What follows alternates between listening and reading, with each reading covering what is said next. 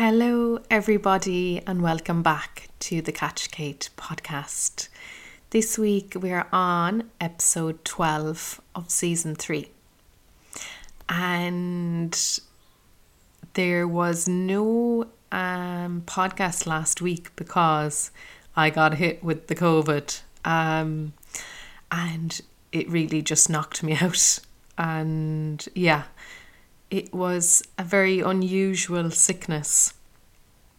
Um, and I have found February to be just a month where I got hit with like two different periods of sickness, which would be very unusual. Um, so if you are out there and you're feeling low energy or you got sick or whatever, just know that um, you're not the only one. Because I did speak with a couple of people and I've heard of other people getting sick with different things. You know, I had nephews who had vomiting bugs and different sorts of flus. And um, I'm after now like lashing up on loads of vitamins. So um, I suppose it's just good for me to share. Um, if you're not taking vitamin D, you should be. And that's what I've been told. And I never took it before. And I mean, I should have in some way maybe clicked on living in a northern climate that vitamin D would be essential. Um, so now I've gotten a dosage where you take a tablet, like one tablet a week, because um, it's a high dose, and I actually feel like a bit more energy already, and then vitamin C as well. So if you are out there and uh, you've gone through the winter and you don't take vitamins, maybe consider it, especially if you're in Ireland, definitely consider vitamin D. The doctor was telling me that every single person should be on that. Um, and yeah, if you have any experience uh, with vitamin D shots or anything like that, let me know. Um, I guess I was always very like kind of stubborn in that sense, um, thinking that my body could provide for everything. But you know what? Like we don't have adequate sunlight here, and it's not our fault. It's it's where we have where we're positioned in the globe, you know. Um, so yeah, I missed last week's podcast. Um, it was not a good week, uh, very difficult, and um, I did struggle a lot with the, you know, the illness, and um, yeah, I it like it's amazing because we've had these restrictions for like two years, is it? And I finally only got it now which is kind of crazy. Um, but yeah, so feeling uh, better than last week, thank God. And I hope you all are doing very well as well. So I just said I'd give you a little update there. Um, this week we are going to venture to Malta. Um, and I'm going to take you around some of the places I visited. Um, so Malta is actually south of Sicily and it's just it's just so gorgeous. It's so beautiful. Uh, Maltese food is quite famous. Loads of UNESCO sites, fishing villages, and they have the Blue Lagoon. It's just it's an amazing place. Um, so I'll take you there, and I actually got my An Beachaire today, which is the beekeeping uh, insurance that I've purchased. So I'm part of a beekeeping association now, and they send me a lovely little booklet every month. Um, so I'll read you a little bit from an excerpt from there. And um, yeah, I love getting the book every month. It's so exciting.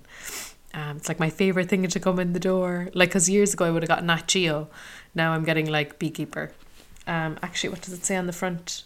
Yeah, the Irish Beekeeper, volume 77. And it's the Federation of Irish Beekeepers Association. Um, yeah, it's really cool. I love it. Um, so yeah, so just a little um, thank you, um, just to anybody who's listening, who's subscribed, who's shared my show. Um, if you can, please give it a yeah, subscribe, like, follow, share, and if you can support me on Patreon with a monetary contribution, I would really appreciate that and help me keep my work going and um, really hoping to expand the bees this year now and get more hives. So if you can help me out, I would absolutely really appreciate that. And um, yeah, just keep the spirits lifted. Um, so yeah, so let's get going, guys, on our adventure. So when I went to Malta, travelled from Dublin, I think, at the time. And um, yeah, it was actually, it was only a couple of hours, the flight. Um, but it's real down in the Mediterranean, beautiful place. And at the time, I remember going to all the, the museums in Dublin the day before and then flying out the next day. And um, I remember just landing in and thinking, like, whoa, like it just looked really kind of um, um, like barren in some senses, but it was actually very green as well. And I hadn't seen anything like Malta before. Like the time that I went, like you'd never hear of people going there. You know, it was very new. You know, I remember at the time people were like Malta. They were like, why would you be going there? And I was just like, um, to explore and wander and discover, you know. But sure, that continued throughout the years when I went to random places. But yeah, so one of the first places I visited there was Valletta, which is um, oh, it's just it's just an amazing, amazing city. It's actually a UNESCO site, and it's full of like cobbled buildings, little narrow streets. They have a natural harbour there. Um, and as you walk around there, you'll notice like, you know, they do speak English there, and you'll notice like a lot of the English rule. You can still see a lot of it there. Like you'll see post boxes, like the red boxes, and you might even see old kind of bombing um, relics or stuff like that. Um, but it, you can visit the basilica, there of Our Lady Mount Carmel, um, which is really, really beautiful. And there was also a cathedral there from the 1500s, absolutely breathtaking. Um, and they also have a big, huge palace. And palaces are always, yeah, just full of riches and beauty. So you can explore that. And there's a lot of Islamic and Ottoman history there. Um, and then, of course, the food. Like the food there is amazing. There's just restaurants upon restaurants. And you get all the Maltese food. And you can get like the best plate of pasta in Malta there. It's amazing. Um, so another place you can go to is um, Mdina, which is actually the first capital, and you can look it up online, a picture of it. Um, and it was actually a former settlement of Rome. And you have loads of temples there, um, which are actually UNESCO sites as well. There's a huge history there from thousands of years ago. Um, so definitely is worth exploring. And just the streets again just really narrow streets and kind of this architecture very they use this kind of stone there. It was like whitey cream and yeah it almost feels like you're you're lost there. Um it reminded me a little bit of um, Croatia as well when I was in Dubrovnik, just these really, really, really high walls, and you're kind of lost in between them. Um, but yeah, when I was there as well, we stayed in a beautiful hotel with like a, a rooftop pool, and it was like, oh my god, I remember it was it was late thirties like degrees, you know, like thirty five plus. I remember I had the heat. I couldn't I couldn't hack it at all. Like I'd go out and just roast completely. And um, I remember the first couple of days I got super, super, super badly burnt. Um, I just I just wasn't protected, you know. And um, the beaches nearby were like very rocky where we were staying and yeah, it was just much easier to stay at the hotel and I guess I didn't really notice when you're lying out in a lounge chair, you know, you just I just didn't notice and I remember going around to pharmacy upon pharmacy trying to get all these creams and everybody was like looking at me and saying stuff to me because I was so red and my blonde hair as well. So I was like a tomato. It was so bad. Um, I'll never forget it. And I just said after that moment, I was like, I'm never getting burnt ever again. Obviously, that didn't happen, but I didn't get a burning as bad as that ever again. It was really bad. And as well, in the town we were in, we used to see um, like these groups of Maltese, Malt, yeah, Maltese, I suppose, people in the like group of fellas. They'd meet in the morning, and they were like I think they were speaking Italian they'd all meet up in these groups and they'd have these black clothes and they'd be having their coffee in the morning out in the street and it's just really cool to see the locals just hanging out and chilling and so different to here, you know, but they always looked like they were up to something. Um, but you really do notice the English history there, like when you go around, like people are very, you know, there's a lot of English rules still there, like the legal system. And even at night when we would go out, um, I remember being in the bars and like they were all drink driving and I was like, you drink drive? And they were like, yeah, there's no problem. I was like, what? I was like, because in Ireland, like that's like a big no no. And another thing they had a lot of as well was like strip clubs, which I kind of, at first I was like, what is going on in here? Because there was no bars, there was very few bars open at night. And I remember going into one of them and there was loads of women there and barely dressed and I was kind of like in shock at the time, you know. I was like, what is this at all? You know, when you leave home and you go to these places and there's like women up on counters and poles and barely dressed and I kind of I didn't know what I was looking at. Um, it was quite new for me at the time. Um, yeah. But um, the hotel in itself was amazing and they had like big four star buffets in the morning and like kind of Mediterranean style food, you know, cheeses and tomatoes and fruits and breads and stuff. Really nice. Um, another place you can go to is Gozo, Comino, which are like off of Malta. Um, and yeah, look up a picture of them because they're amazing. Um, yeah, so you have the Azure window have a look at that online. It's absolutely mind blowing. And the blue hole. But that Azure window, it was actually like a sea arch. And a couple of years ago now, when there was a storm, the arch actually broke. Um, so people used to go down there and go diving and all of that. And it's a sensational place. But now with weathering and the storms, like the arch actually fell through. So now that like phenomenon is gone. But you know, this is Mother Nature. Um, yeah. And then you've loads of caves there where you can dive and explore and all of that.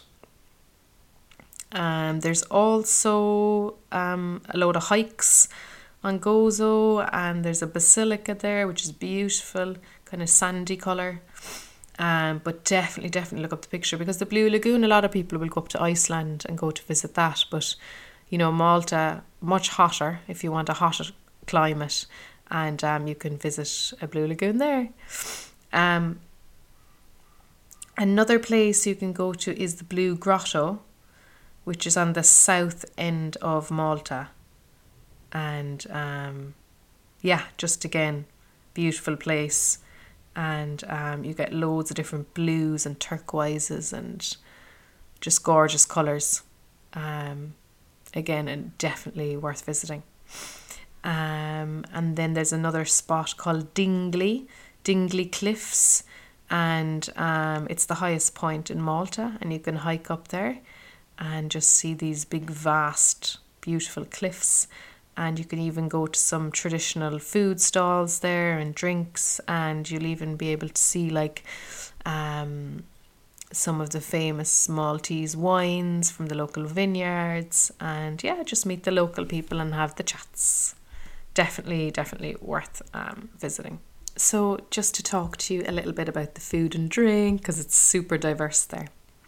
And like Malta has been subject to so many like invasions um, and just occupiers. So, it, there's like a real mix of um, flavors and tastes, and you'll have all different types of restaurants as well. Um, yeah, so like the local food really is quite rustic and based on whatever season that's going on. So they they had a thing called um, lampuki pie, which is like a fish pie, rabbit stew. They really like rabbit there. Um, beef olives was another thing. Um, and then they'd have this widow's soup, which had like a goat's cheese or a sheep cheese in it um, and then like garlic with um, broad beans was actually a very common dish that you'd see around. Um, And then, of course, loads of snacks as well. So they'd have bread and olive oil, you know, the olive oil, like you're so close to Sicily. So, you know, oil is like obviously a big thing there. Um, you know, and you'd have tuna and onions and garlic and pastizzi, which was like flaky pastry parcels with mushy peas and ricotta. Yeah, amazing. Then you like another place then you can go to visit is the um Marsaxlokk fish market. Um can't really pronounce it. But when you go there, like there's so much fish if you're a big fish person. But you can have like fish soup there. You can have bass, bass. Sorry, not bass. I was thinking of the guitar. Um, you can have white bream, mullet, swordfish, tuna. All around that. I mean, if you're into fish, um, and as I always say, choose sustainable fish. Um, they do also like they did also have loads of um octopus and squid. Um, yeah.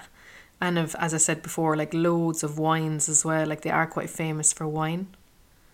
Um and and it is like um exported around the world as well. So yeah.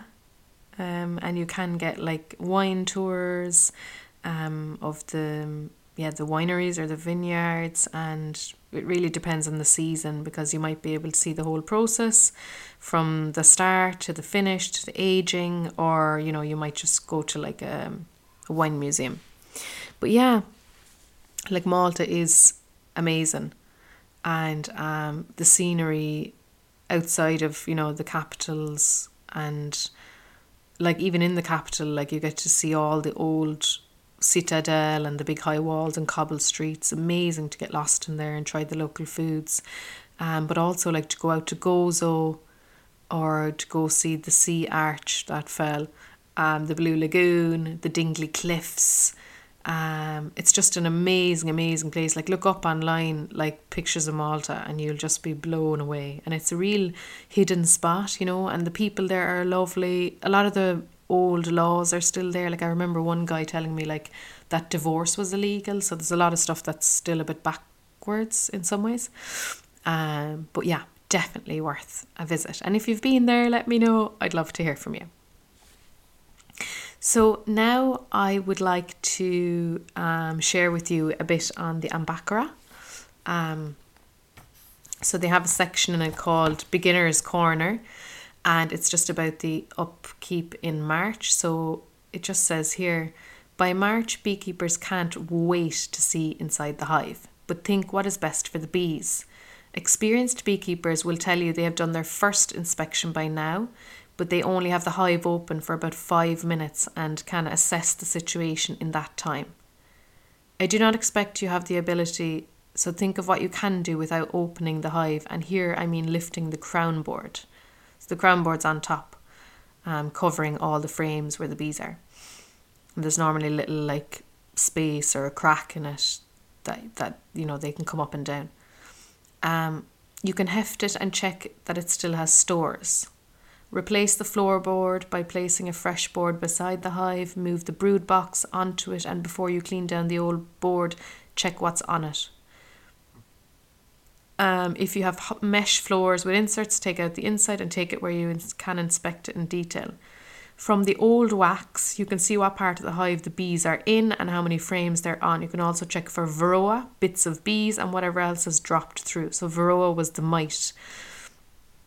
You can remove the mouse guard if you have one, um, as you don't want to lose any of the early pollen the bees are bringing in. On a mild day, watch for bees going in and out. If some are zigzagging in front of a hive before going in, you need to check that the colony is alive and not being robbed out. If there's no activity at the entrance, check the entrance is clear, then knock on the side of the hive and see if bees come out. If not, you need to see under the crown board and add a perspex crown board is very useful for this as you can see the frames and if there are bees. Um, if the colony has died out, close down the hive to prevent robbing, and you will have to try and find out why this has happened before you can use the hive again. Also, check that the entrance is not blocked by dead bees and rubbish being taken out by the others. You want to keep the hive as warm as possible, so put in the insert and cover the feed hole in the crown board. Don't forget to tidy under and around the hive so there's good air circulation. If you drop something, it will be easy to find. So, the imbalance in March. The days are lengthening, and hopefully, the weather is getting warmer, so the bees are more active. As the queen steadily increases her egg laying, this year's bees are slowly emerging. As the month progresses, the amount of brood to be fed, so they're like, you know, the new laying um, bees, and kept warm is increasing, and there's a high demand for bee bread to feed, which is the feed for the larvae. So, like at first, it's like a little egg, and then it becomes a larvae.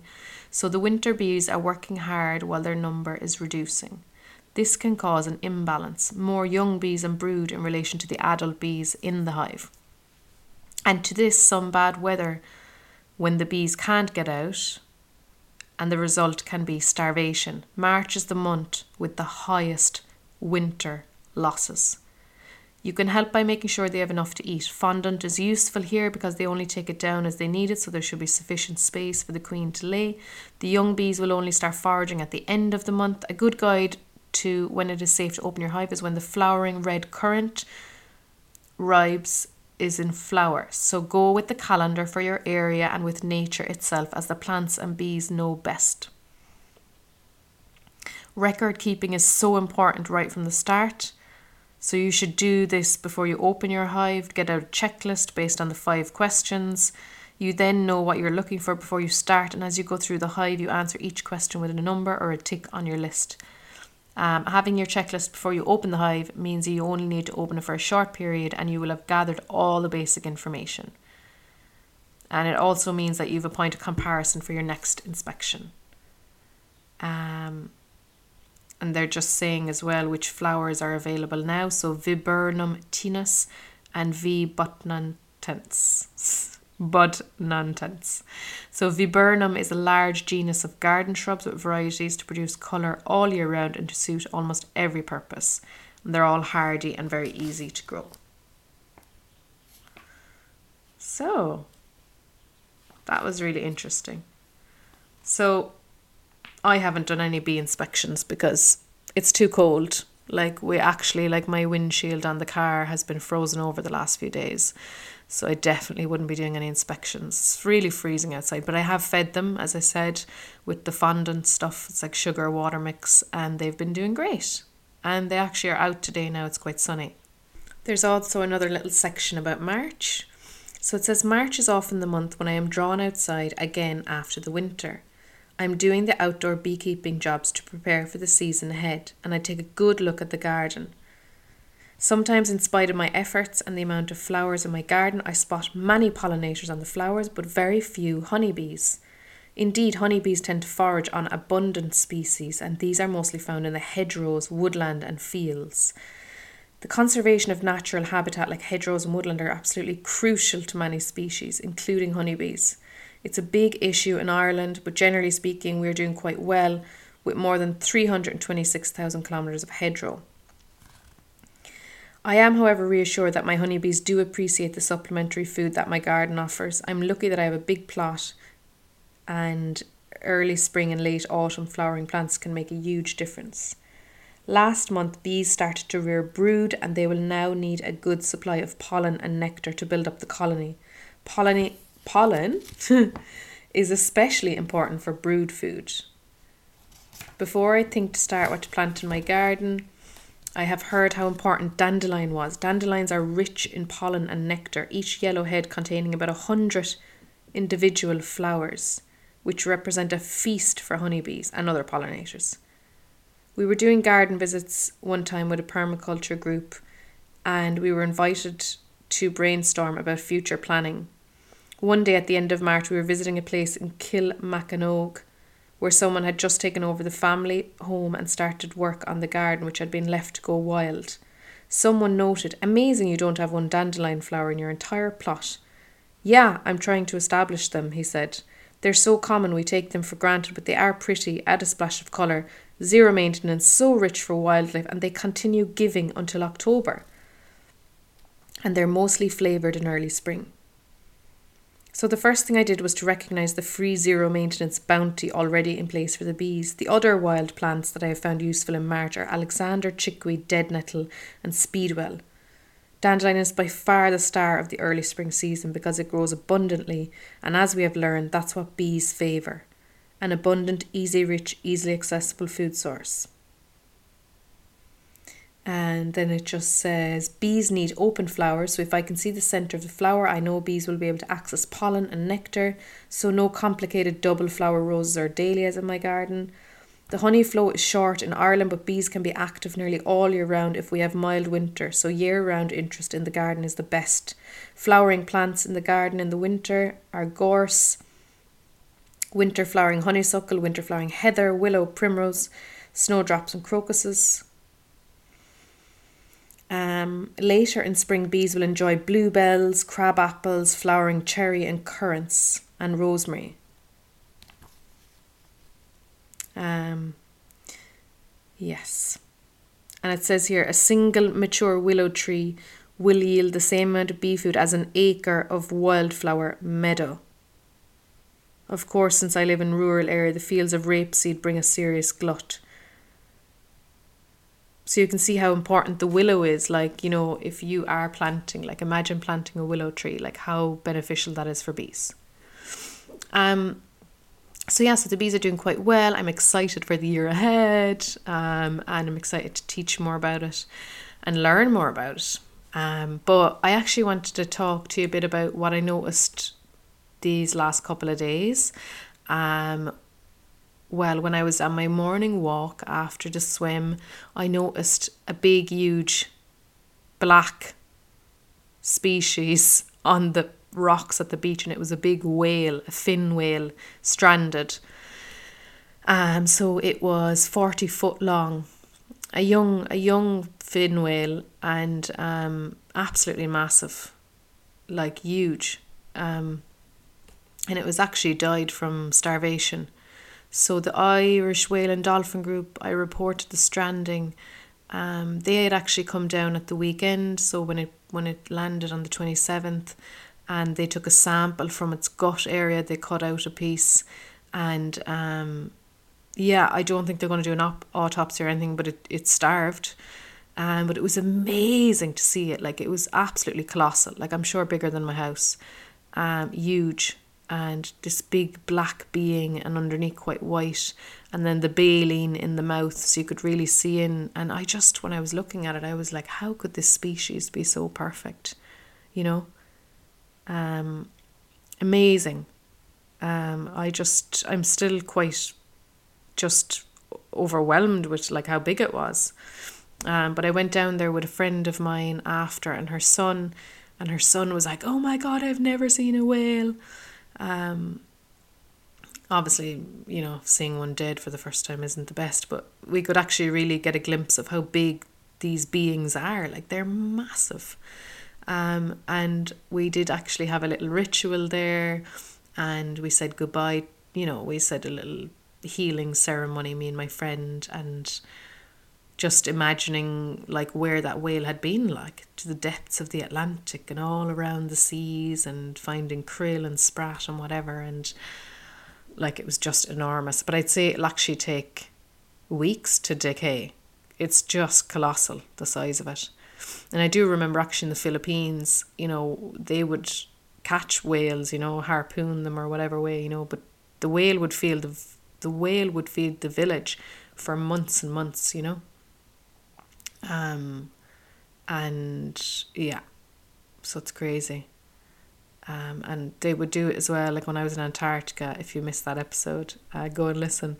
Um, Grotavik the whaling station. I remember visiting, and we would visit all the different factory houses where they would, you know, heat up the blubber, you know, extract the, you know, whatever they needed, ink or the fat or you know and I'm for a long time they wouldn't even use all the whale you know they'd be using parts of it and they didn't realize that it was all they could use all of it and you can get oil from it and oh I don't know anyway it just brought me back memories of visiting that place in Antarctica you know how whales were so valued by the Norwegians and wherever else where they were whaling, you know, but it was just so sad to see one dead, you know.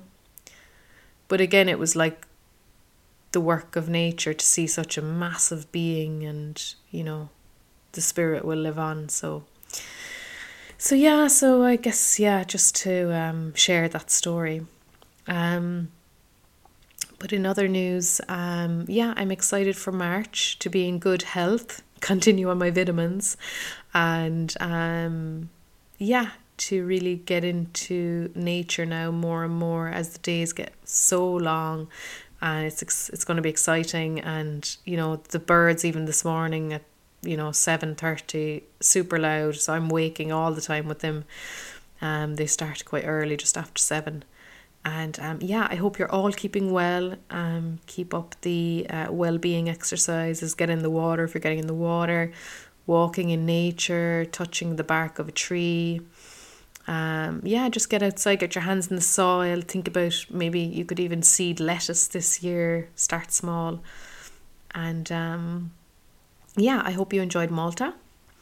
I hope you enjoyed the bee stories, and um, yeah, have a wonderful uh, weekend. And just, I suppose, a final thank you to the patrons who support um, every month and um, I really appreciate that. And if you are getting something from the podcast, please contribute um, um, your support. Um, it could be whatever you put value on this. Could be a slice of a cake and coffee, or or whatever you think. Um, and yeah, I was speaking to a friend during the week, Fiona, and she told me she's on Australia. She's a little bit behind, but she was saying like, "Oh my god, what happened with the wasps and the bees?" And the and I was like, "You have some catching up to do." Um. So yeah. So that was. kind It's really nice that people get really excited and into it. So really glad that I can share that. Um. So yeah, guys, keep up the good vibes, and I'll talk to you all soon. Ciao.